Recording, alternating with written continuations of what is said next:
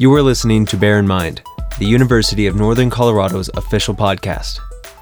Join us each episode as we listen to the voices from UNC faculty, staff, students, and alumni as they offer insights of local or national importance.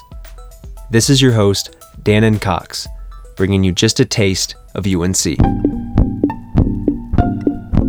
Throughout this book, do you have chapters that focus on each individual, or do you merge them through time? Is it is it a linear progression? The goal of this book is to avoid two dimensional lives. And to avoid two dimensional lives, I focus on letters, correspondences, the intertwining of these men and their personal lives.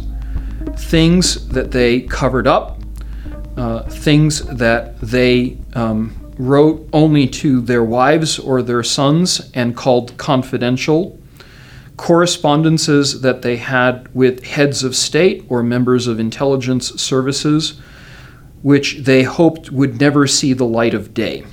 There are five main characters who are all geographers and cartographers. They come from Germany, the United States, Hungary, Poland, and Ukraine. The American geographer who became the president of Johns Hopkins was President Wilson's territorial specialist at the Paris Conference after World War I.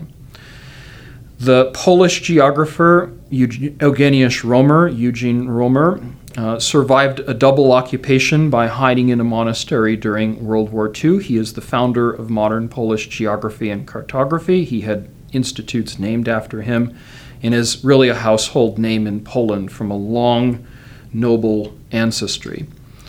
My Hungarian geographer was twice prime minister of the country. His name is Count Paul Teleki. He committed suicide three days before the Nazis would use Hungarian territory to invade his country. His suicide took place April 3, 1941. He is the person most associated with Hungary's revisionist cartography and geography, as it was called, in the interwar period after World War I.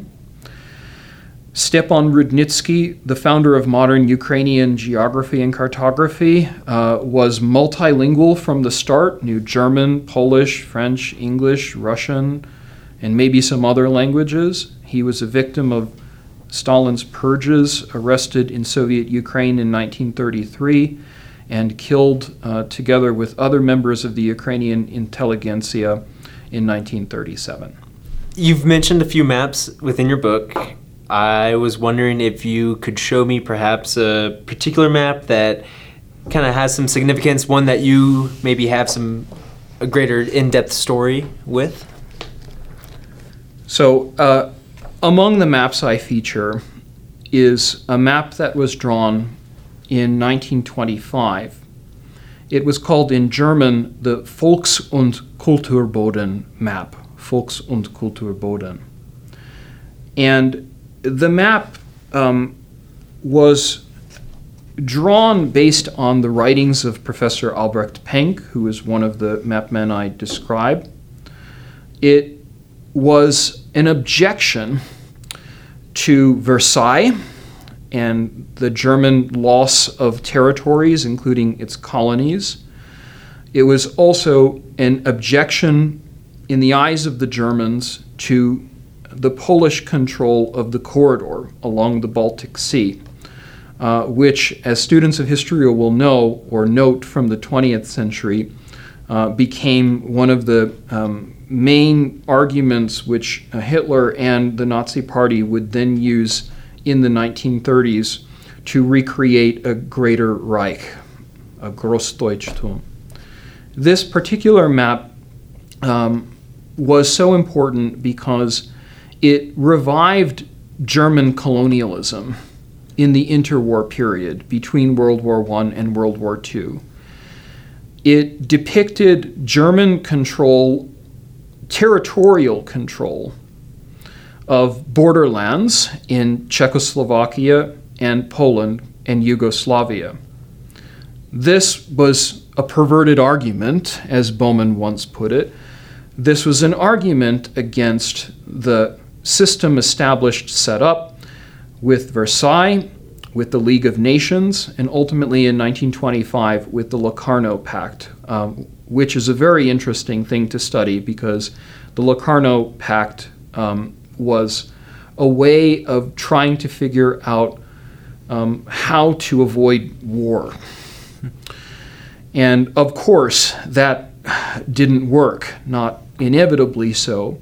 But these particular maps, like the um, Volks- und Kulturboden map drawn in 1925, um, with its alchemy of borders, uh, with its revision, with its objection to Slavic democracy, was very much a racial colonial map. It argued that Slavic peoples in Czechoslovakia and Poland and Yugoslavia could not run a government, therefore, could not have a state.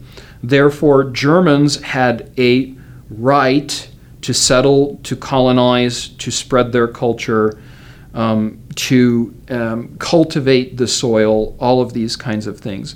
So, these ideas of German nationalism and colonialism and revisionism, I think, have to be studied very carefully, and those are some of the maps that I feature in MapMen.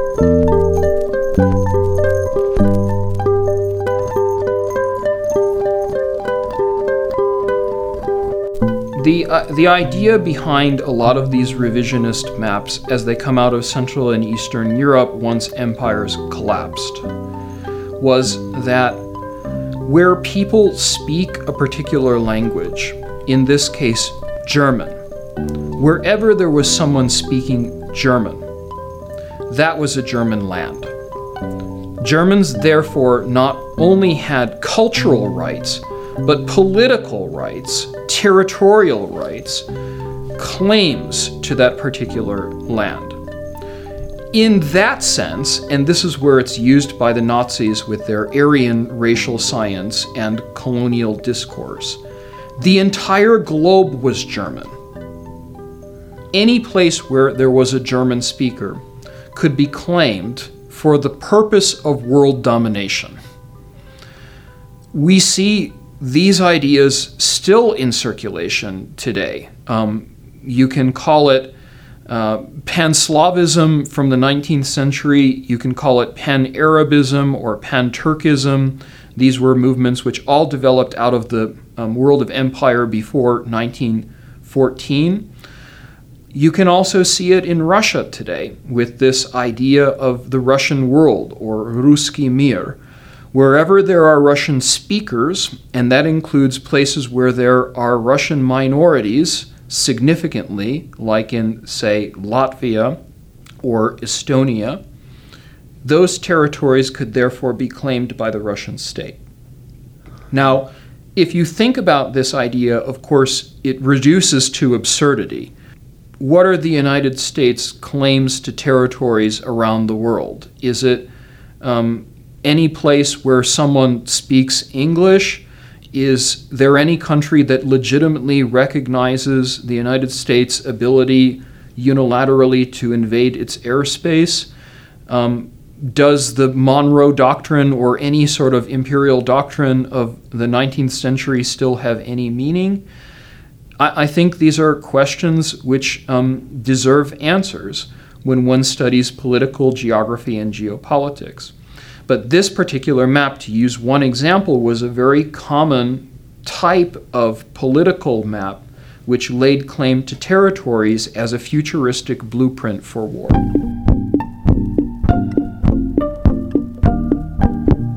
I'm Steven Seegel, and I'm a professor of Russian, East European, and Eurasian history here at UNC.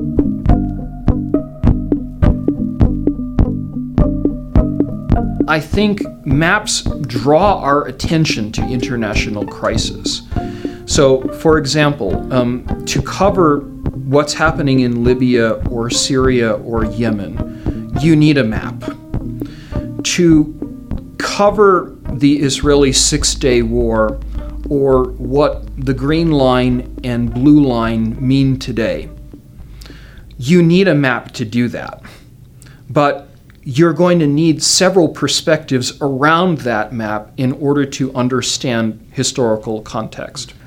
The exercise that I give on the very first day to my um, freshman survey students of UNC, at UNC, is to have them draw me a map of their world.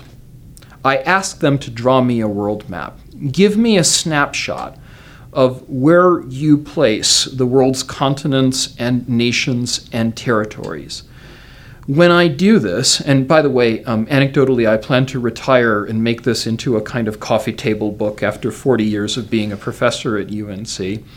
It's a fascinating study because it shows that people don't perceive in their cognition and perception and knowledge according to scale. Space, place, these things are relative. The distance between Greeley and Fort Collins is less than the distance between Greeley and Denver. But people don't always draw it that way. So, uh, I mean, my analogy is that we need to study maps as tools and texts, especially in um, the toolbox of nationalists, but we cannot possibly take them at face value, no matter how convincing their statistics and their numbers. You know, Mark Twain said, lies, damned lies, and statistics. I think we could possibly say the same about the history of the maps I cover in my book from the 1850s all the way up to the present.